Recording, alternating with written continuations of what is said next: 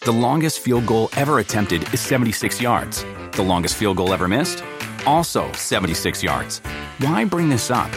Because knowing your limits matters, both when you're kicking a field goal and when you gamble. Betting more than you're comfortable with is like trying a 70 yard field goal. It probably won't go well. So set a limit when you gamble and stick to it. Want more helpful tips like this? Go to keepitfunohio.com for games, quizzes, and lots of ways to keep your gambling from getting out of hand. This is the story of the one. As a maintenance engineer, he hears things differently. To the untrained ear, everything on his shop floor might sound fine, but he can hear gears grinding or a belt slipping. So he steps in to fix the problem at hand before it gets out of hand. And he knows Grainger's got the right product he needs to get the job done, which is music to his ears. Call, click grainger.com, or just stop by. Grainger, for the ones who get it done.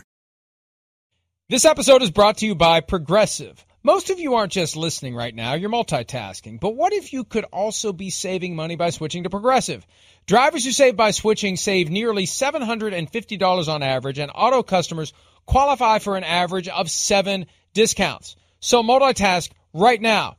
Get your quote now at progressive.com. Progressive Casualty Insurance Company and affiliates national average 12 month savings of $744 by new customers surveyed who saved with Progressive between June 2022 and May 2023. Potential savings will vary. Discounts not available in all states and situations. What was the difference on that last drive at the goal line? Um, well, there's some things that are out of our control, you know. Um, there's a couple judgment calls there, but uh, again, really proud of this defense. It's hard to say, but uh, at the end of the day, it's not the way we all envisioned it going, um, but the way we fought, you know. Um, you know, I'm proud of these guys.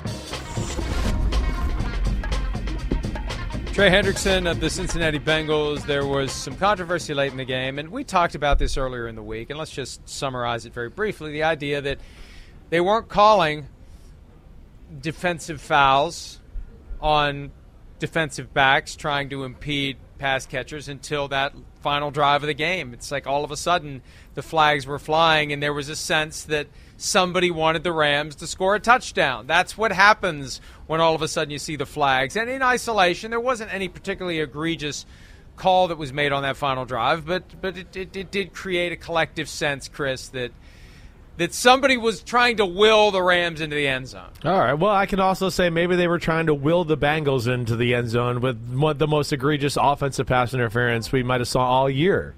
So again, that's the game's not perfect. Uh, I understand that. It did bother me a little too. I get that. We talked about that right after the game when we Sunday night for you know the show we taped for Monday morning.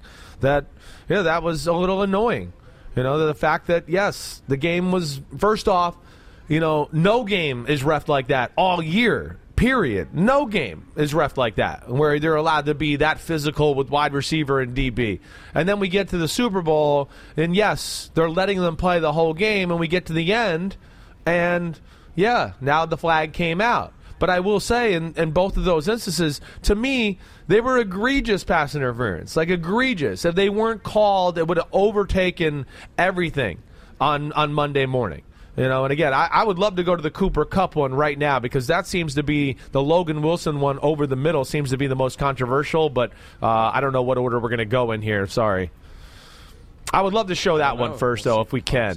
Is that possible? Can get to that one first? Is that possible? Here we are. Here yeah. we go. Here we go. Good. So, th- like this one, while it comes up, is different than a lot of other ones. First off, you know, and what I want to explain too, and if, if like Kristen or Courtney, we could rewind the, the, first cut there. The first thing I'd like to point out, Mike, is this play is all made for Cooper Kupp. It's all made. They know the coverage they're getting, and they want him one on one with the middle linebacker in the middle of the field. So it's very easy for the ref to see. It's plain as day. Look, there's no receiver in the screen really in that area.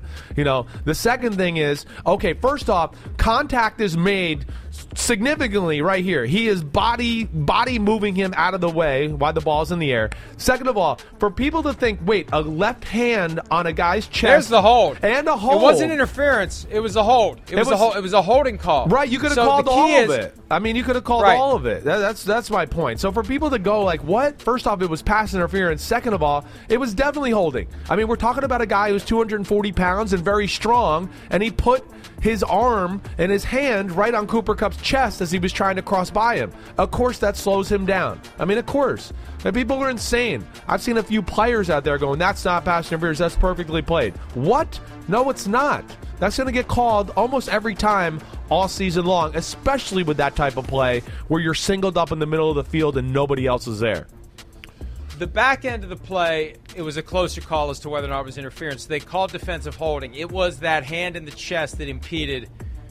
Definitely, and then That- a little was the bit of the That's the holding. right, no doubt, and then a little bit of the wraparound But people focus too. on the end of it. They Right. focus on the end of it.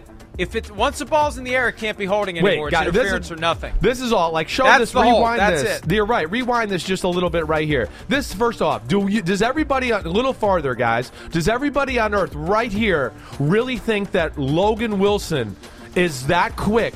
That he's in this bad of a body position, and now he's going to be on glue to Cooper Kupp. Okay, that was pass interference. There's no way. There's nobody on earth that can really be in that position and absolutely stop Cooper Kupp from crossing him right there, unless you hold the guy. Come on, everybody. Yeah. Like, stop And looking for every him. conspiracy in the world. Right. Yeah. Um, and, and look, you're right, but I think people see the end of it and they think, oh, I got the hand on it. It's a clean play. It was the hold at the front end before Yes, the ball was right. That's what was called, and that's what that gave the, the Rams a, a first and Yeah, and uh, first and whatever goal. from the four. First and goal. Right. First and goal would be the word that I'm looking for. All right, let's go to a non-call that was made on Jalen Ramsey at the end of the first quarter, breaking up a pass intended for Tee Higgins. Higgins would eventually have his revenge, but for now, here's a play by Ramsey that that meshes with your view that they were letting them play early in the game. Here's Ramsey, uh, and uh, let's take another look at it. Yeah, he gets a little of the jersey. I mean, the shirt there for sure. Oh, there's the There's pull. no- Anytime, hey, Yeah. We've seen that several times this year. Anytime the shirt is being pulled away from the body, that's impeding the player. Even if it's a pro athlete, you're being pulled by the guy who's covering you. Yeah, no doubt. I mean, again, yes, I'd like to see that call. There's definitely an advantage there to Jalen. He didn't have to do it. I don't know why he did it. He was in position. It looks like he's going to be perfectly fine. You know, what's a little different is, is like a true post route. It's a little bit of a different position, like where, you know, Jalen Ramsey's behind him. He does a very good job of really pulling in an area that's going to be hard to be seen by the refs. But, you know, again, I think that's what we go back to. It's a little bit what's frustrating with the NFL. We see the Super Bowls refed at a totally different way for the most part as compared to the rest of the regular season or even the playoffs for that matter. And this to me is something that if you and I were watching games 1 through 18 in those weeks, I, I mean, it's like 99 out of 100. This is called pass interference, but in this game, it's not. Let's fast forward then to the play that began the third quarter. The 75 yard lightning strike. Tee Higgins, as I mentioned earlier, getting his revenge on Jalen Ramsey with the egregious but missed face mask slash offensive pass interference. I guess you could call it either one. But uh, Burrow throws the ball, and uh, Higgins has it as Ramsey goes flying, and Ramsey was livid, and we saw why afterward. There was a grab and pull of the face mask. Ron Torbert, the Super Bowl referee, said afterward that there wasn't grabbing and pulling, which tells me he needs to get his eyes checked today because there clearly was. It just happened fast, but Right. that doesn't mean it didn't happen. Just because it happened fast doesn't mean it didn't happen. There's the grab, there's the pull. I mean, the guy's head turned around, so I would think that's enough of a pull. I mean, again, I, you know, that's that's to me, this is the most undercalled thing in all of pro football, and I wish that the competition committee and and and really the NFL would reevaluate this. Offensive pass interference, it it, it, doesn't get called nine times out of ten. I mean, that was not only the face mask; he pulls the back of his jersey with the other hand, and to really throw him off the ground. So again, I know the Bengals fans are a little upset about the end of the game, but you know, first off, you got seven points off uh, offensive pass interference in a game where you got the Bengals only drove the ball. I mean, they had one drive the whole game. I mean, the Bengals did nothing on offense. They had one drive and then two big passes. That was all they did for the day. It was this play, a big pass to Ja'Marr Chase, and the touchdown drive that get, made it 13 10. You take that away, there was no offense from the Bengals in this football game. That was it. It's three plays and one drive. And this, of course, was a huge one. And yeah, that was double pass interference. I mean, that really is. And I wish the NFL would fix that. I, I, I can't help but wonder when I watch that. And kudos to Tee Higgins if he did it on purpose. If that's like a practiced thing, whereas the ball's coming in, he just finds a way to get a subtle little pull, do it real quick. They don't even notice it. Just you know, just a quick little thing. You do it so fast that they, they, they the officials just don't see it. Hey, it worked. Right. No flags touchdown. Right, right. And the Bengals take the lead in the game. So uh, it was a foul, but they, it happened just it was it was so fast, but it still happened. That's maybe a situation where a sky judge could have said, "Sorry, that one's coming back." Yeah, I, you're you're right. That would be one where you look at Sky Judge and go, "Wait." He gets a real quick look at the replay and goes, "Oh my gosh, that that's egregious. We we have to throw that." Uh, agreed there. It did happen quick. Holy cow! Just settling into your seat again. You're getting an, oh, all right, here we go. Start of a third, good third quarter, and that play happened right there and totally changed the momentum of the game, definitely. And then the interception right after, and you're going, oh man, the Bengals got him on the ropes here all of a sudden. Uh, and then you know, like you said yesterday, Aaron Donald and that defense stepped up big to to make them kick the field goal. Last one, real quickly. The pass interference call by Eli Apple on Cooper Kupp. First and goal from the four yard line with 138 to play. There's Kupp, there's Apple. Uh, it would have been a tough catch to make. You would have really had to hit the. And, and that's, Yeah. uh, Well, Eli Apple was I don't going know, on a. Is that egregious? I, I think it is. I, you know, I don't even think that last clip. I think the first clip show he really holds him from ev- from the top of the the, ste- the stem of the route on. I mean, look at this is I think the better angle. You see right here, like he's holding him there, and then literally turns as he's holding him. He's letting Cooper Kupp turn him. He gets wheeled around by that. I, I thought that was. Uh, I thought that was egregious. I did. I mean, he tackled. He did have him. a shot at it. Yeah. He did have a shot at it too. Yeah. Now, now that you see it from there, the ball whizzed by so quickly, I wasn't sure, but yeah, he had a shot at it. I, but but like you, like you said, if you're not going to call, I it know, that's the problem. all game long, it Right. looks fishy when all of a sudden they start calling it with the game on the line. No That's doubt about it. No doubt about it. That that is the problem. That is. But you know, I again, the the the first one I think was really horrible because you're on an island in the middle there. That one, you know, again, I Eli Apple. People want to you know get on him. It, he's in a tough spot. I mean. Come on. At what point did everybody in the world think Eli Apple was Jalen Ramsey? I mean, again, some of the plays we're talking about with Eli Apple, he's on an island with Cooper Kupp. I mean, nobody's been able to do that all year long. Why does the whole world think Eli Apple was the guy that was going to shut him down? Like, why does he become a meme on social media because, like, he didn't play good in this game? You know, that to me a little bit is where I want to go. Well, I mean, again, you got we know the expectations and the players there. Cooper Kupp is wait for it greater than Eli Apple. I mean, shocker that he beat him man to man. They had the Bengals in some tough spots. Defense coordinator had to had to make a choice. Do I want to let him run up the middle, or do I want to roll the dice and be one on one with Eli Apple? And that's what he did, and you know that's the repercussions of that.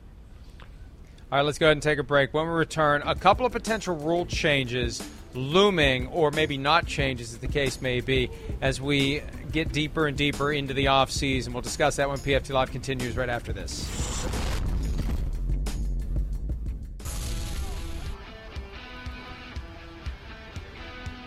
Around any corner, within every battle, and with the dawn of each new day, the threat of the unexpected, the unpredictable, and the unrelenting lies in wait. But Marines will always be there. They are the constant in the chaos.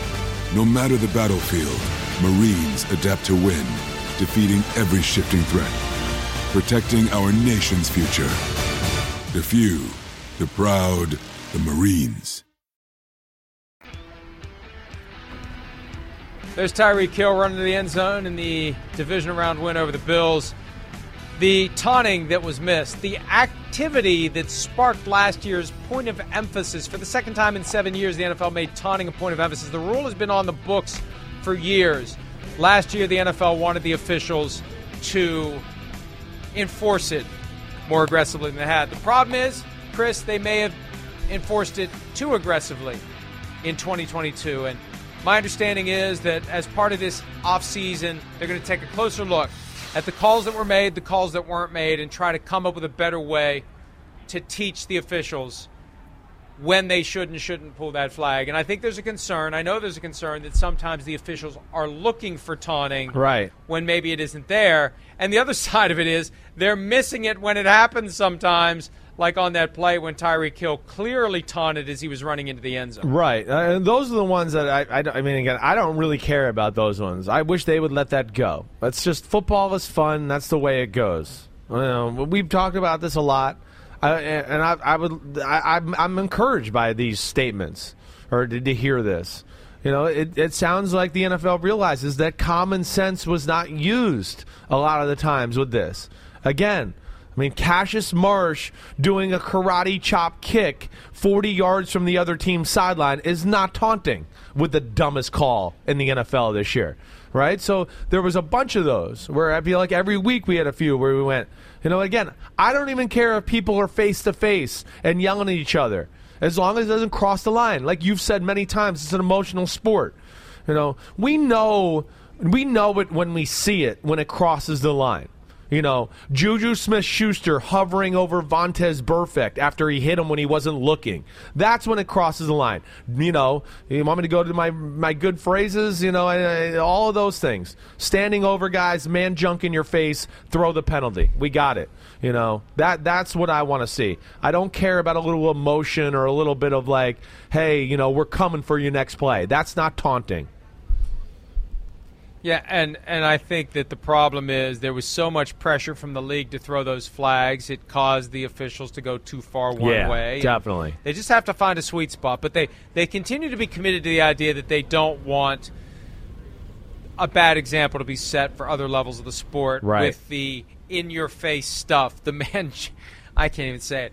They don't. they don't want anything dangling in anyone's face. Right. They don't want it to be about that. But there are times where it is emotional. You're going to say something to someone after a play. If you get ear hold and you think that that was a an illegal hit, uh, you're going to stand up and say something. Matt Ryan one game thought he had been hit.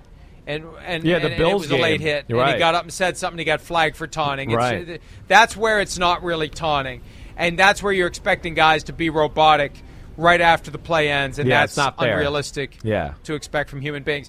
The overtime rules. This is something we mentioned during the pregame show on Sunday, but it bears repeating. Here's where the wind's blowing currently. Hashtag currently. And you always need 24 teams to, to agree, and it would probably be a one year change. You know, how they do the one year change and make sure everything's okay, and then they do the permanent change. It may take more than one year because it would be a postseason thing only. Regular season overtime doesn't change. Postseason, what they would do, no gimmicks, nothing cute, very straightforward. If the team that gets the ball first scores a touchdown, the other team gets a chance to match it. Period. That's it. And then it's sudden death after that. So there still is benefit in winning the coin toss, but it doesn't become coin toss, hey, I get the first crack at the victory and sudden death unless both teams score a touchdown and it remains tied after that. And the key is, and we go to that Bills Chiefs game, if the Bills had scored, they get a choice go for two and go for the win, assuming the Chiefs had gotten seven, or kick off and understand that if the, The Chiefs score even now. a field goal, the game's over. Right, Yeah. right, yeah, you're right. I mean, you got you have power there. If you lose the, the coin the coin flip and, and give up that touchdown, there's there's a little something there. I think this is great. I think it's just right. You know, one, um, you know, I look at it where I, I like the postseason aspect of it because I think a little bit of what we saw. You know, postseasons, the best teams, and it's usually the best quarterbacks, and you know, to get into the, one of those games in that situation and not give, you know, arguably the best player in the sport a chance to have the ball, that's where it's frustrating. It is. And I think especially with postseason football. So uh, I, I can get behind it, no doubt about it. You know, we, we, it's, it's just it's two out of what four years we've seen really the best player in the sport get burned by it. We saw Mahomes get burned by it in the AFC Championship game against the Patriots. Uh, I think this is the right thing to do. I actually like this one, and I'm usually Mr. Traditional. Let's just stick with the old rules. It doesn't extend the game unnecessarily. Right. uh, except when it, it's it's worth extending the game in the postseason. Yes. that's the key. Regular Right. season, no effect. Postseason, a greater sense of fairness and equity. And you may want to think about res- choosing to kick. You know, you, you, I, I uh, that, that's a topic for another day if they make that change. But let's put a pin in that idea. Maybe, just maybe, if you know you're going to get a possession no matter what, maybe there's value in choosing to kick. Think about that one. We're going to take a break. When we return, we talked about how the voting process may have kept Aaron Donald from being the Super Bowl 56 MVP. We're going to do a draft of the most egregious Super Bowl MVP decisions when PFT Live continues right after this.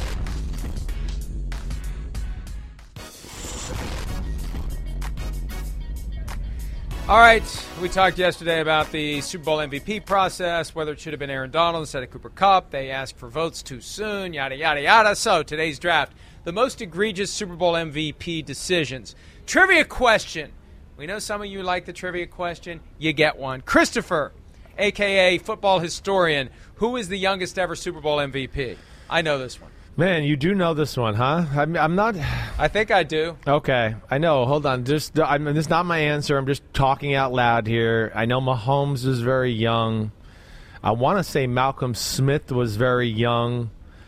Gosh, was Santonio Holmes? All right, I'm just going to go with Patrick Mahomes. I think it's Who time to- it? Oh wow, I was wrong. I thought it was Mahomes. Who is it?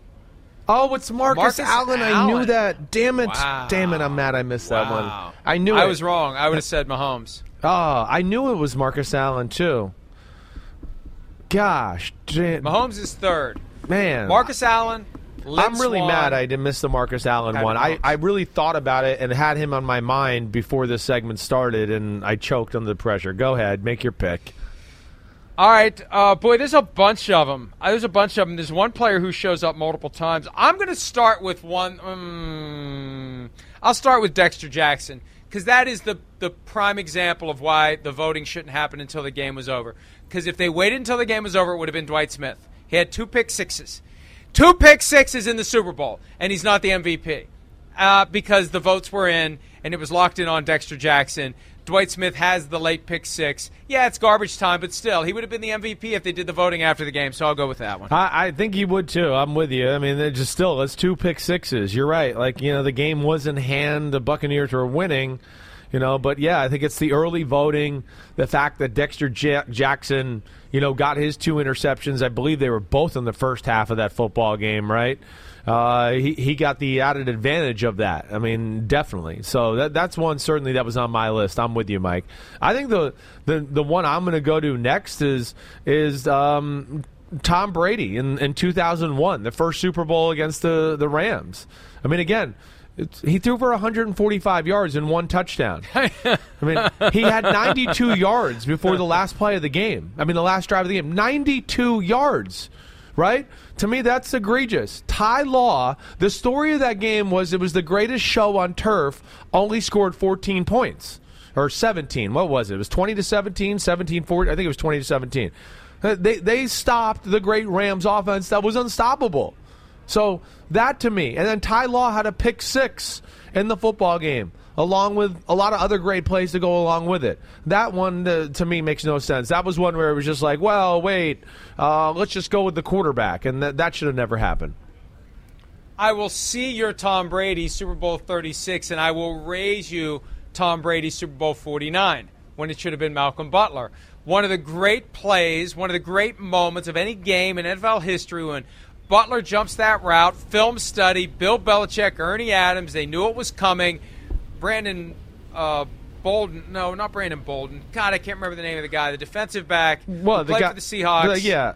And then You're- was on the Patriots. bo- uh, Brandon Browner Brandon Browner, that's it, right. he he kept the pick. He kept the pick from happening. Yep. Butler was supposed to be picked. He knew the play was coming too. He prevented, I think it was Jermaine Kearse from picking Right. Malcolm Butler and allowing him to pick it off. But Butler should have been the MVP of that game. Yeah, I, I hear you there. That, that's another one. I mean, it, it's a that was certainly the marquee, the play of the game. I will say Brady again. They were down what ten points to Yes. what we thought was the greatest defense we had seen in a long time there.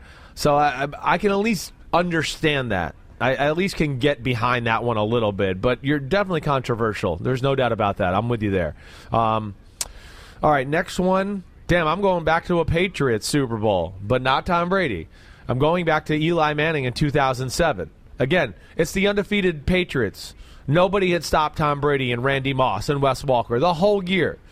Right? The MVP of that Super Bowl, Justin Tuck. The story of the game was the Giants pressured Brady with four. That was the story of the game. It's all anybody ever talked about the whole game. They're getting there with four. Their D line's dominating. They're getting there with four. They got a chance to win because their pass rush is dominating the game. You know, we're still talking to this day. You want to beat Tom Brady? You got to be like the Giants in 2007 and get there with four. I mean, we, we literally said that like three weeks ago when they were playing the Rams in the divisional playoff game. Justin Tuck should have been. Eli Manning was 19 of 34. 250 yards. He threw an interception in the game. His greatest pass of the game was a great catch, the greatest catch ever, not even a great throw. So that to me is another one where it's just like, well, we don't know what to do. Just give it to the quarterback. Justin Tuck should have been the MVP of that Super Bowl. Breaking news. Chris Sims hates Tom Brady and Eli Manning. Boom. I would have never known that. We'll Put it down, do right in three. stone. round three when PFT Live continues right after this. All right, there are the first two rounds. Round three of the most egregious Super Bowl MVPs. I'm going back and uh, to one that is very near and dear to my heart. I'm going to go back to 1976. Fred Biletnikoff won the MVP of Super Bowl 11 with this stat line: four catches for 79 yards. And what was Stabler's stat MVP. line? Do you know? St- well, not Stabler. Clarence Davis. Clarence Davis had 16 carries for 137 yards. Oh my gosh! Clarence What Davis the was the MVP of that That's game. That's right. The number twenty-eight on the Raiders. Yeah, he went off in that football game. How the hell did that happen? That might be the worst one of all. Good job by you know you. what? What it, what, what it was? Biletnikoff made a big catch and run, and he was like that rickety. Like, how does he do it? It was he had a 48 yard gain Right. that kind of felt like the moment the game was over. That doesn't make him the MVP. Right. it Doesn't make him the MVP. Man. uh, it should have been Clarence Davis. No doubt about. it. Wait, who did they beat in that game? I can't remember. Uh, they beat the Cowboys. No, Make your pick, they, ass. they played the Vikings. Hole. Make your pick. Um, how about Cooper Kupp? I'm going to go there. That's my last pick. I think that's the most egregious Wow. one. I'm sorry. Aaron Donald should have been the MVP, and He for had my two mo- touchdowns. I know, and for my money, I probably would have been Stafford second. I get that. I get it. I don't like to be bad on Cooper Kupp. I love him, but Aaron Donald should be the MVP. Honorable mention: Peyton Manning, Super Bowl 41. It should have been Dominic Rhodes. See you See tomorrow. ya. The longest field goal ever attempted is 76 yards. The longest field goal ever missed?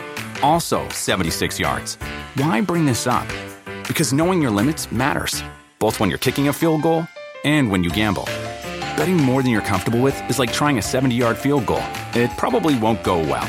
So set a limit when you gamble and stick to it. Want more helpful tips like this? Go to keepitfunohio.com for games, quizzes, and lots of ways to keep your gambling from getting out of hand.